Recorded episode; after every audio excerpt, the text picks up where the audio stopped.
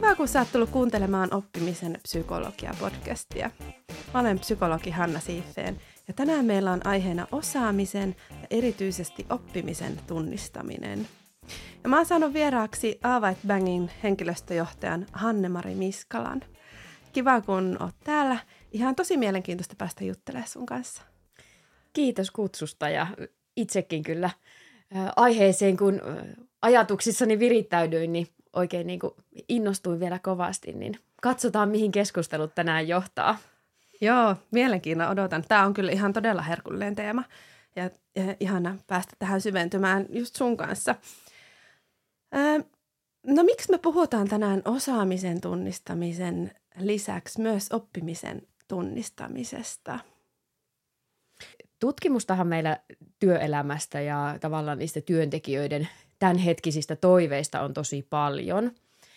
Työntekijät tosi vahvasti niin kuin kokee sen arvon siinä, että miten paljon se työpaikka panostaa oppimiseen, miten vahvasti tulee se niin kuin tunne siitä, että tässä paikassa mä voin kehittyä ja mennä eteenpäin.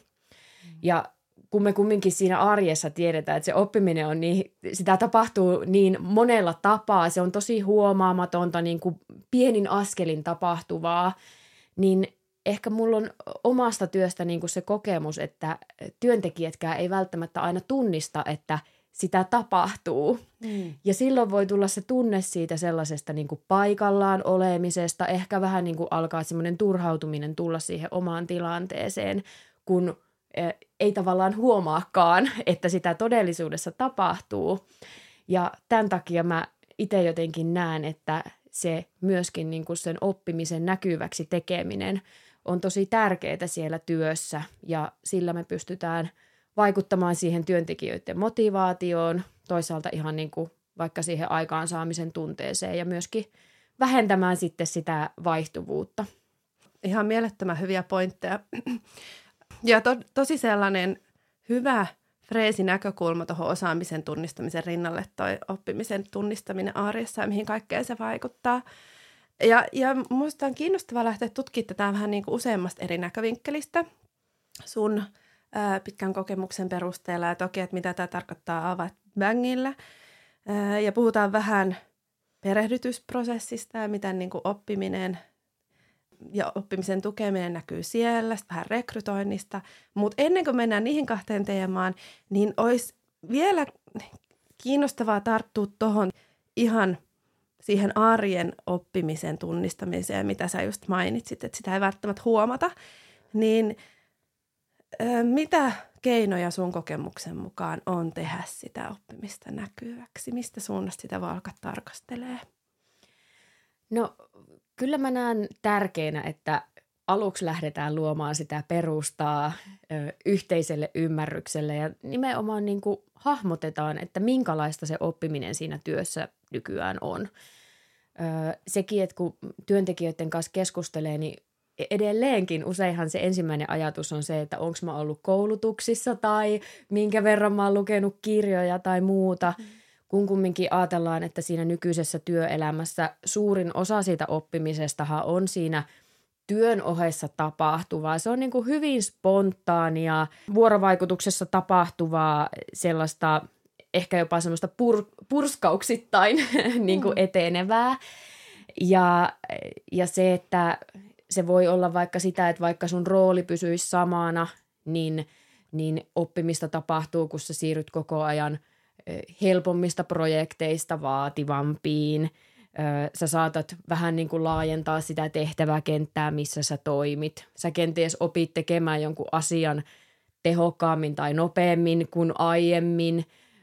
Sä pystyt ehkä useampia osa-alueita siinä niin kuin hanskaamaan yksin, mihin on ennen tarvittu vaikka niin kuin isompaa tiimiä. Tai sä pystyt parempaa arvoa tuottaa sille asiakkaalle sillä sun omalla tekemisellä – ja se on ikään kuin niin, kuin niin monessa niin kuin ulottuvuudessa tapahtuvaa ja sellaista niin arjen lomassa tulevaa. Ja ensimmäinen asia on tavallaan se, että me niin tehtäisiin näkyväksi siellä meidän ympäristössä, että missä kaikissa muodoissa meillä opitaan, miten me niin sitä kehittymistä siinä viedään eteenpäin, jotta meidän olisi myös helpompi niin kuin huomata sitten ikään kuin niitä paikkoja, että niin totta, tässähän mä niin kuin oon jo eri pisteissä kuin äsken. Joo. Tuleeko mieleen mitään, no oikeastaan kaksi kysymystä mulle tuli mieleen. Että onko jotain esimerkki ehkä jostain oppimisprosessista, mitä sä oot saanut vaikka seurata tai tukea?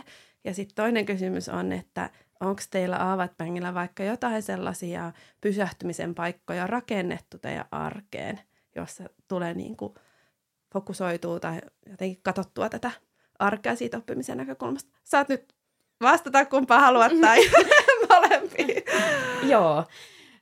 No onneksi niitä ihania kehittymisen tarinoita pääsee kyllä seuraamaan ja meilläkin monia ihmisiä on, jotka, jotka on sitten niin kuin pitkän uran rakentanut ja nimenomaan esimerkiksi niin kuin eri tehtävien kautta sitten saanut meillä niitä kasvun paikkoja ja aina niin kuin eri osaamista sitten päästä hyödyntämään. Öö, tietysti yksi tapa, miten sitä, sitä oppimista jotenkin siellä niin kuin voi ohjata, on tietysti niitä tavoitteita määrittää. Eli vaikka tunnistetaan siellä tiettyjä tiimin kehittämisen tarpeita tai uutta osaamista, mikä pitää ottaa haltuun ja sitten jaetaankin niitä, niitä sitten yksilökohtaisesti ja lähdetään ikään kuin niiden etenemistä seuraamaan, piirtämään niitä askelmia sitten sen taakse. Öö, sitten ihan niin kuin mun mielestä ne reflektoinnin käytännöt on kaikkinensa tosi tärkeitä, että meilläkin joka kuukausi one käydään sitten oman lähijohtajan kanssa, jotka on ihan niitä pysähtymisen paikkoja, että otetaan vaan aika sille, että miten on mennyt, hei mitkä asiat on mennyt ö, hyvin, ö, minkälaisia haasteita on ollut ja yritetään ikään kuin tunnustella niitä asioita, mitkä toisaalta on niiden onnistumisten takana, ö, mitä asioita sieltä voitaisiin niin siirtää muihinkin, muihinkin tekemisen osa-alueisiin, mutta myöskin sitten, sitten ikään kuin pysähtyä niiden huonommin menneiden juttujen äärelle ja tunnistaa siellä sitten, mitkä on ollut vaikuttamassa, niin kyllä mä näen, että ne kumminkin ne sellaiset niin kuin säännölliset, että harjoitellaan yhdessä sitä reflektointia, varataan sille yhdessä aikaa, mm. niin mä oon huomannut, että se myös paljon kehittää jokaisella sitten sitä kykyä ikään kuin hyödyntää sitä, sitä sellaista niin kuin analyyttistä otetta myöskin siinä omassa tekemisessä. Ja, ja varmasti se auttaa myös, kun yhdessä sanotetaan sitä oppimista ja, ja sitä prosessia, mitä on meneillään, niin se myös luo tietynlaista niin mielikuvaa ja ehkä rauhaa sille oppimiselle, mm. että se on ihan ok ja tämmöinen, että mä oon tässä niin oppimisen matkalla, mm. että et toisin kuin, että on kerran vuodessa kehityskeskustelua ja silloin rankataan, että mitä on mennyt ja ehkä jotkut tavoitteet asettaa, mutta siinä ei ole sitä niin kuin prosessin, siinä niin kuin yhdessä kulkemisen kokemusta ei tule, niin, niin kuulostaa tosi, tosi fiksulta toi. Ja valtava mahdollisuus vaikuttaa varmasti niin kuin tiimiläisten organisaation työntekijöiden siihen niin kuin kokemukseen oppimisesta ja siihen, että mitä, mitä tarkoitetaan oppimisella, kun yhdessä sanotetaan sitä. Mm. Ja, ja ehkä vielä tuossa toisaalta niin kuin se dokumentoinnin tärkeys toisaalta niin kuin rinnalla, että sen huomaa meilläkin kehityskeskustelut on kaksi kertaa vuodessa ja, ja aina täytetään siinä semmoinen pieni, pieni orientaatiokysely sitten etukäteen, niin ihan huomannut vaikka niin kuin omissa kehityskeskusteluissa, että kun ei, aina kun menen siihen, siihen tilanteeseen, niin usein katson sitten sen edellisen keskustelun vastaukset tai minkälaiset teemat siellä on vaikka itselle ollut ajankohtaisia, niin tietyllä tavalla sen dokumentoinnin kautta taas tulee näkyväksi se, että hei, mähän on nyt niin kuin ihan erilaisten asioiden kanssa tekemisissä kuin puoli vuotta sitten. Eli se, että, että niin kuin palataan ikään kuin niihin teemoihin, niin myöskin niin kuin auttaa hahmottamaan sitä matkaa. Joo, toi on tosi hyvä pointti ja, ja kuvastaa hyvin myös sitä tosiasiaa, että ihmisen mieli on niin nopeasti muuttuva, että se ei huomaa sitä muutosta itsekään, että se unohtaa asiat, mitä vaikka aiemmin minkä asioiden kanssa on kipuillut tai mitä ei ole vielä osannut. että sit se voi olla oikeasti tosi avartavaa palata niihin vanhoihin dokumentteihin. Mä esimerkiksi rakastan sen takia tehdä päiväkirjaa, että se on ihan super mielenkiintoista niin päästä siihen, että mitä mä ajattelin, vaikka just ennen kuin aloittaa vaikka jossain uudessa työpaikasta, mitä odotuksia, fiiliksiä, pelkoja on, ja ne katoaa. Sitä ei enää muista sen jälkeen, kun on, on jo niin kuin tavallaan imeytynyt siihen uuteen arkeen mukaan, niin se on välillä toki vähän tota, herättää monenlaisia tunteita vanhat päiväkirjat, mutta, mutta on hyvä, hyvä tapa niin kuin sitä omaa ajattelun ja kokemuksen muutosta saada ylös. Mm. Joo. Ja kyllä siinä monesti tulee vaikka sekin, että äh, ihan vaikka tulisi niitä muutoksia niin kuin roolissa, niin ikään kuin sekin tausta unohtuu tosi lyhyessä ajassa, että sitten kun sä, sä katotkin vuosi taaksepäin, että et hei, silloin mulla oli tällaisia toiveita ja äh, halusin lähteä tätä rooliani viemään tähän suuntaan ja sittenhän me saatiinkin vaikka se, se oma tontti kokonaan muokattua uusiksi ja nyt ollaan tässä, mm. niin se, että et niinku, mm, joo, Joo. mieli menee nopeasti eteenpäin. Niinpä. ja siksi me on hyvä niitä sellaisia tiettyjä muistutuksia sinne rakentaa ihan tietoisesti. Mm. Mm. Niin on hyvä myös, että on niitä peilejä, muita ihmisiä, jotka tarjoaa myös sitä muistutusta, että hei huomaatko, että tällaista muutosta on tapahtunut tai jos itse sille sokeutuu. Kun te käytte vaikka oppimiskeskusteluja, tai miksi te muuten sanotte niitä arkisia niin kuin one to Öö, no, no oikeastaan meillä saattaa sanoa esihenkilöpuolituntinen tai joo. one to one. joo, joo. Kun te käytte niitä, niin, niin kuinka paljon te keskitytte, mä mietin, että miten tämä ei olisi liian johdatte kysymys, mutta että, että kun mä tiedän, että, että sä oot sen puolesta puhuja, että on hyvä, sen lisäksi, että keskitytään haasteisiin ja sen, sen tyyppiseen oppimiseen, että, että mitä tarvitsisi nyt kehittää, niin sä oot myös sen puolesta puhuja, että on hyvä ymmärtää, että miksi jokin asia toimii ja mitä me voitaisiin siitä oppia. Ää, mitä sä ajattelet tästä? Toi on ehkä yksi semmoinen niin johtava ajatus mun työssä.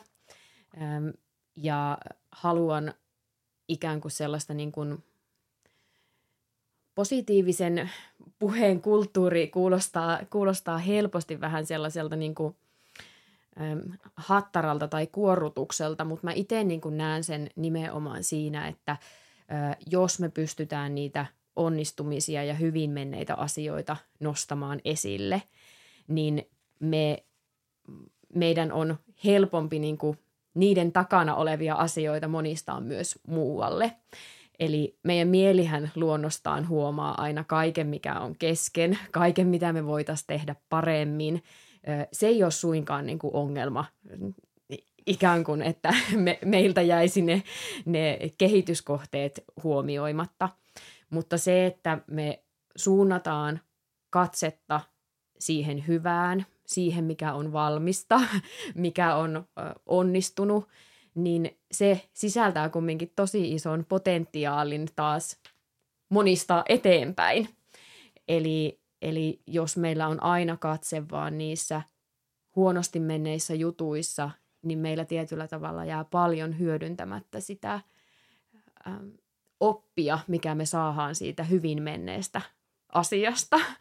Ja siksi mä oon niin organisaationkin halunnut pikkuhiljaa rakentaa erilaisia käytänteitä, että on ok tuoda esille niitä onnistumisia, olla ylpeä siitä semmoisesta niin omasta, omasta asiasta, missä on hyvin pärjännyt, koska tietyllä tavalla me ehkä suomalaisessakin kulttuurissa ollaan aika varovaisia – niin kuin nostamaan niitä, niitä semmoisia niin ovia saavutuksia tai, tai tietysti tietynlaisessa kulttuurissa, jos se menee siihen, että pitää nostaa itseään samalla, niin kuin, jotta muut näyttävät siinä rinnalla vähän huonommilta, niin, niin mä en niin kuin siihen usko, mutta, mm. mutta se, että uskalletaan myös puhua niistä, niistä onnistumisista, niin se vaatii tietyllä tavalla sitä –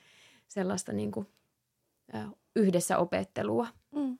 Joo, toi on tosi tärkeä viesti ja varmasti myös semmoinen niin kuin kollektiivinen normisto, mm. että et mihin me sillä tavalla sulaudutaan, että me tarkkaillaan sitä ympäristöä, että mistä täällä on ok puhua ja miten muut reagoi siihen, että jos vaikka kertoo jostain onnistumisestaan mm. tai että hei, jes, tämä meni mun mielestä nyt hyvin tai vitsi, mä oon tässä kehittynyt, mm. niin että muut sitten ottaa sen vastaan sillä tavalla myötä innolla. Kyllä, niin ja ehkä niinku, tavallaan harjoitellaan myöskin siihen arvonantoon niille muille ihmisille, mm. että ennen kaikkea niin kuin nostetaan niitä kavereita siinä rinnalla ja autetaan taas näkemään, että hei sä hoisit ton tilanteen ihan mahtavasti, että, että se voi olla myöskin vaikeaa ottaa vastaan välillä, mm. Mm. Välillä niin kuin sitä sellaista myönteistä palautetta, niin myöskin siihen voi oppia ja se auttaa taas meitä näkemään niitä mm. hyviä asioita, mitä siellä sitten tapahtuu. Mm. Tuleeko mieleen mitä esimerkkiä siitä, että miten on pystytty monistamaan niin kuin jo toimivaa asiaa? Öm, no kyllä se tulee ihan konkreettisena vaikka siis jossain asiakastyössä, että huomataan, että okei, tämä verkkosivuprojekti meni nyt jotenkin tosi putkeen, että miten tämä tuntuikin niin helpolta.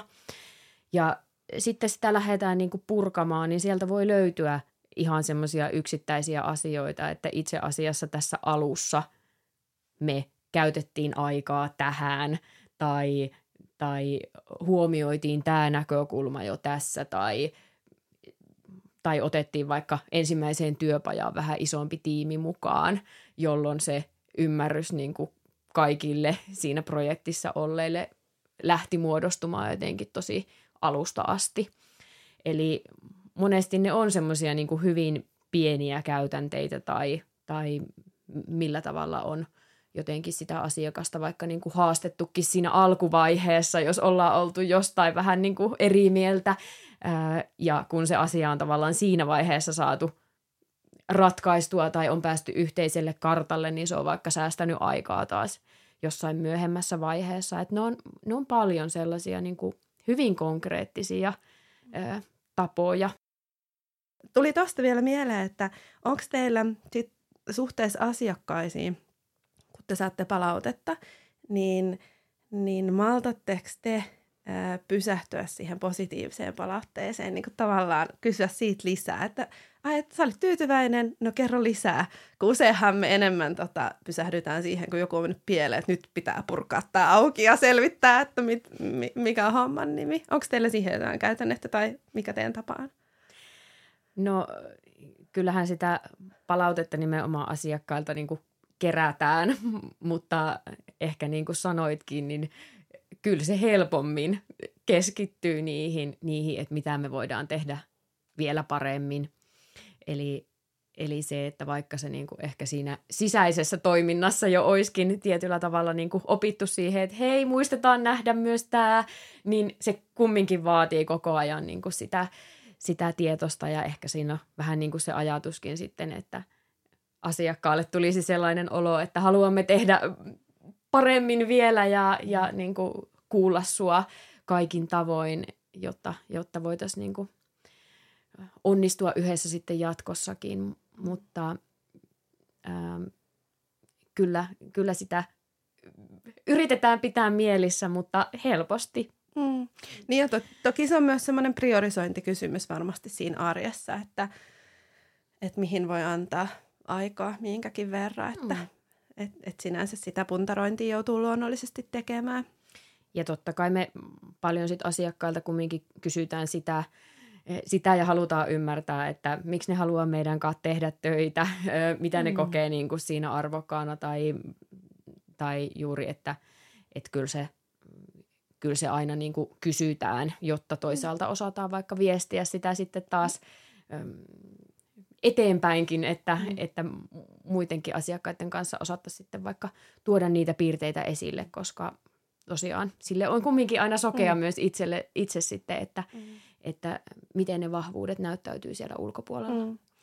Joo, ja tästä tulee jotenkin tekisi mieli hypätä jo heti tuohon niin rekrytointiteemaan, ja että mitä ähm, tämä oppimisen osaamisen tunnistaminen tarkoittaa siinä, sen suhteen ja työnantaja brändi, mielikuva on osa sit sitä, mutta ää, ennen sitä pysytellään vielä siinä, niin kuin, siinä arjessa, osaamisen, oppimisen tunnistamisessa siinä arjessa ja siirrytään vähän perehdyttämisen teemaan.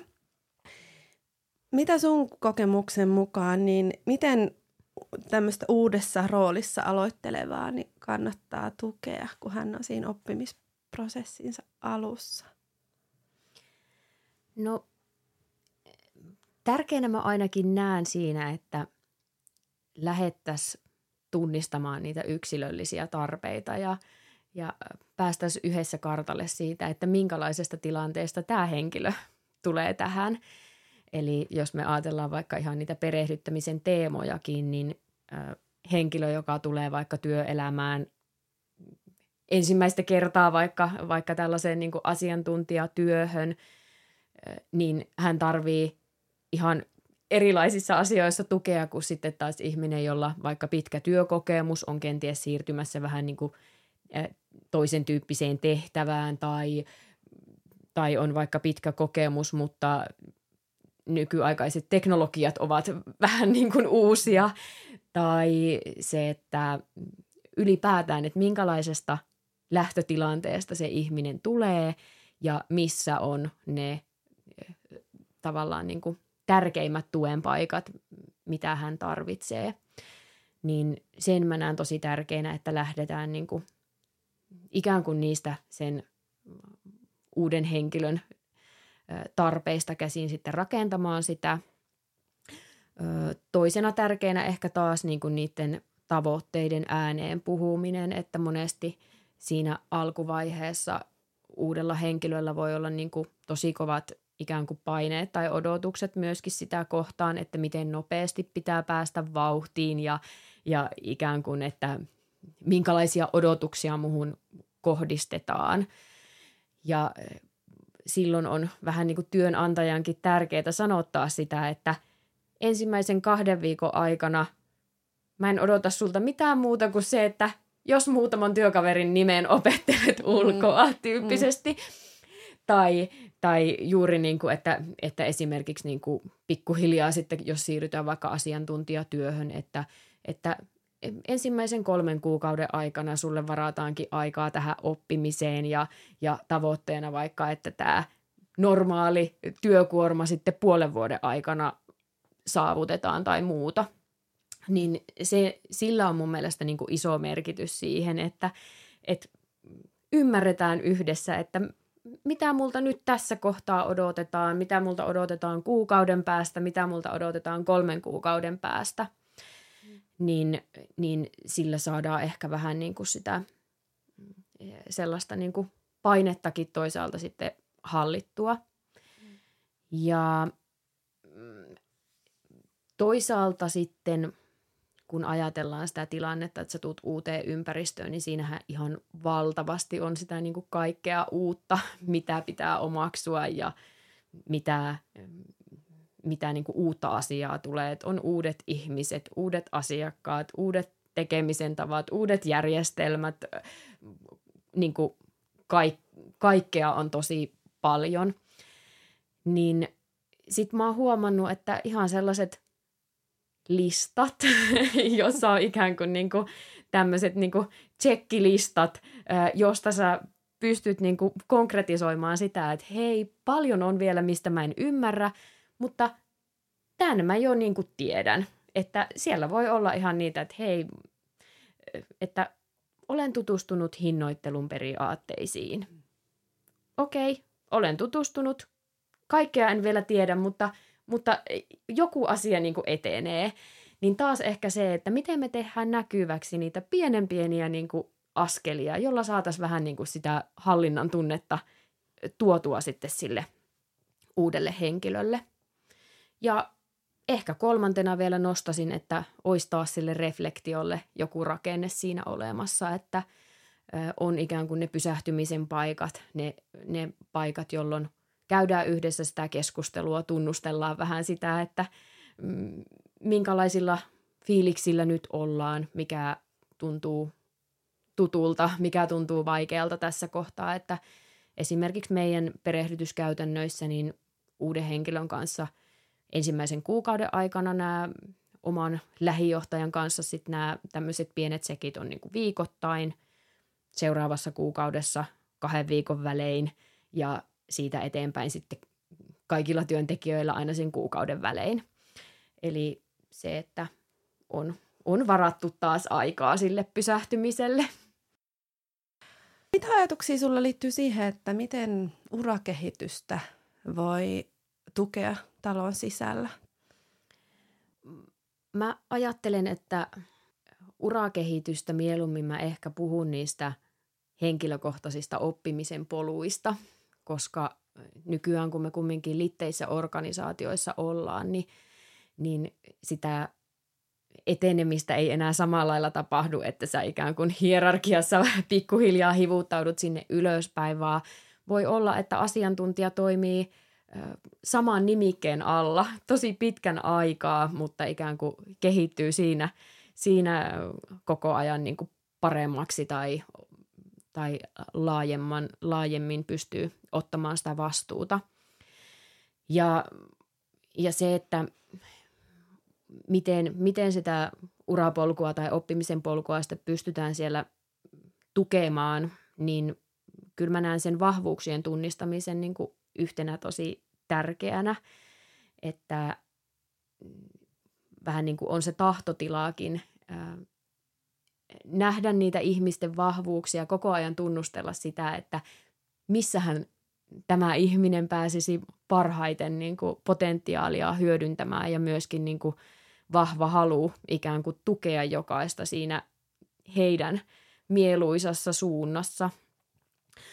Eli, eli siitä se niin kuin paljon lähtee ja ikään kuin niiden jokaisen omien niin kuin toiveiden kuulemisesta, että on, on se avoimuus ja vuorovaikutuksen taso sitten sellainen, että niistä pystytään puhumaan ääneen ja ollaan tietoisia yhdessä sitten niistä suunnista, mitä halutaan tavoitella.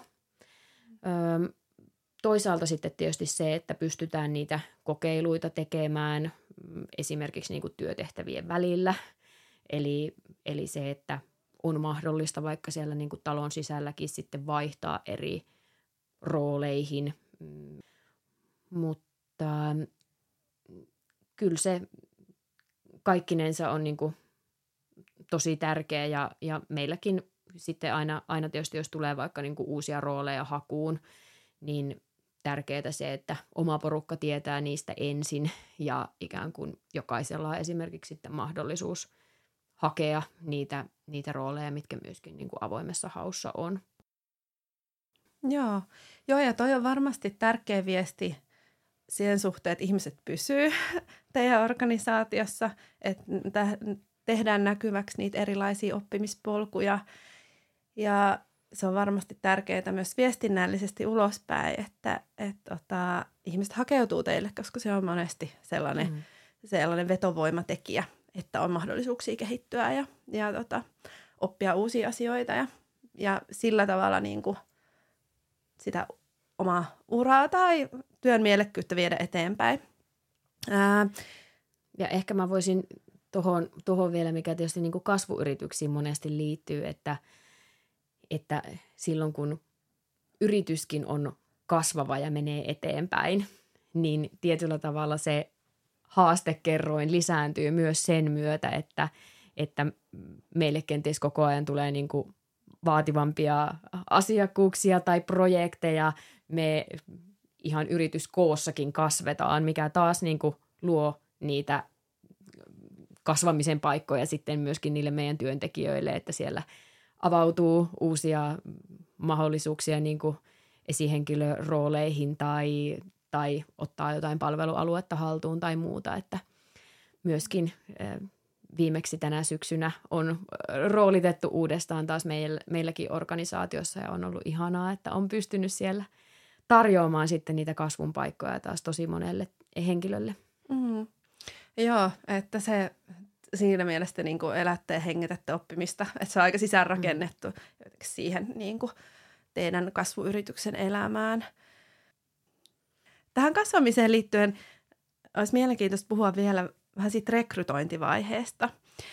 Ää, niin miten sun kokemuksen mukaan sä teet myös rekrytointia ja teillä on jatkuvasti niin, paikkoja haussa, niin, niin miten siinä rekryprosessissa tunnistetaan, no on vähän eri kysymys se, että tunnistetaan osaamista, mutta ehkä mua kiinnostaa vielä enemmän se, että sitä tavalla oppimiskykyä ja halua ja että, että mätsääkö se niin kuin teidän, teidän tota organisaatioon.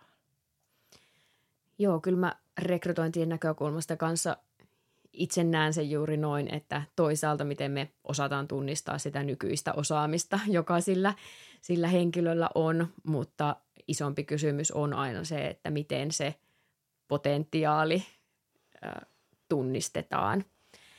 Ja se onkin paljon vaikeampaa. Mm.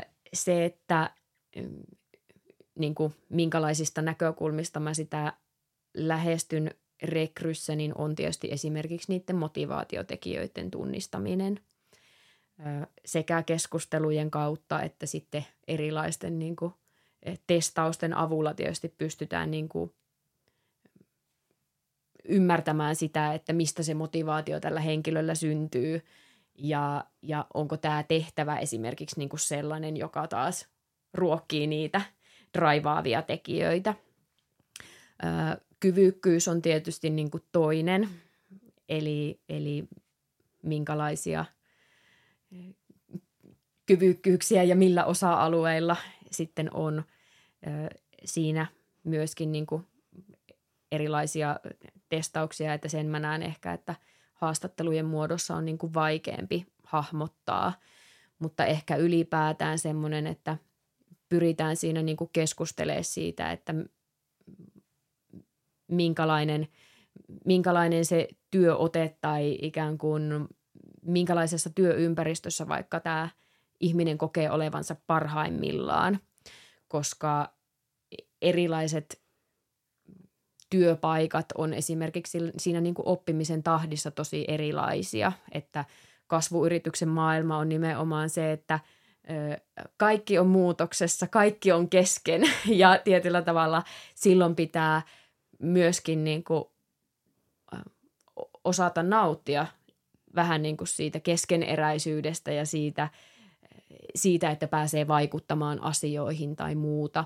Kun taas sitten niin kuin toisessa vakiintuneemmassa ympäristössä, niin ne, se oppimisen tahti ei ole ihan niin valtava joka osa-alueella, jolloin taas sitten semmoinen niin kuin tietty, tietty niin kuin vakiintuneempi ote voi olla niin kuin parempi.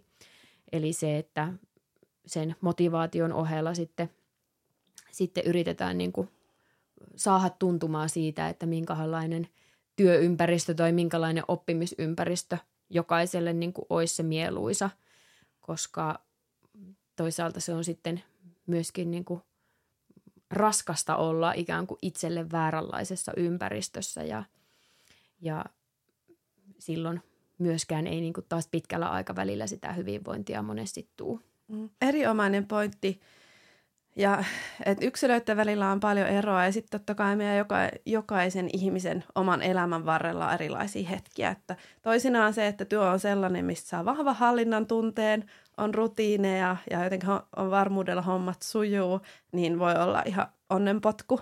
Ja sitten taas toisessa hetkessä kaipaa lisää haastetta, ehkä epävarmuustekijöitä ja noita asioita, mitä sä kuvailit, niin, niin kuulostaa erittäin fiksulta, että niihin niin tartutaan. Ja ei ole niin yhtä toinen ei ole parempi kuin toinen. Että se riippuu just siitä tilanteesta ja riippuu hirveästi toimialasta ja tehtävistä ja monista, että, että, että niin kuin miten se oppimisen ja osaamisen suhde esimerkiksi rakentuu, että kumpa, kumpaan se painottuu se oma työ.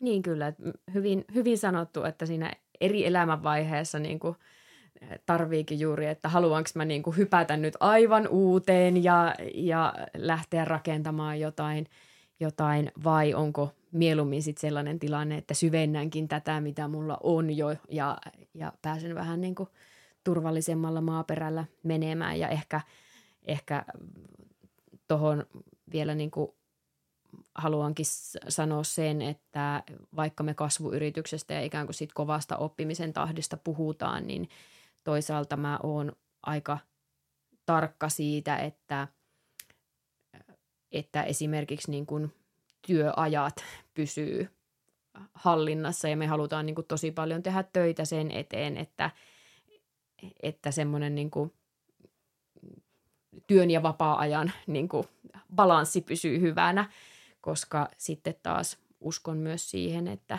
jos se kuormitus alkaa mennä liian isoksi, niin se on aika iso este taas niin kuin oppimiselle tai sille ikään kuin, niin kuin joustavuuden kyvylle.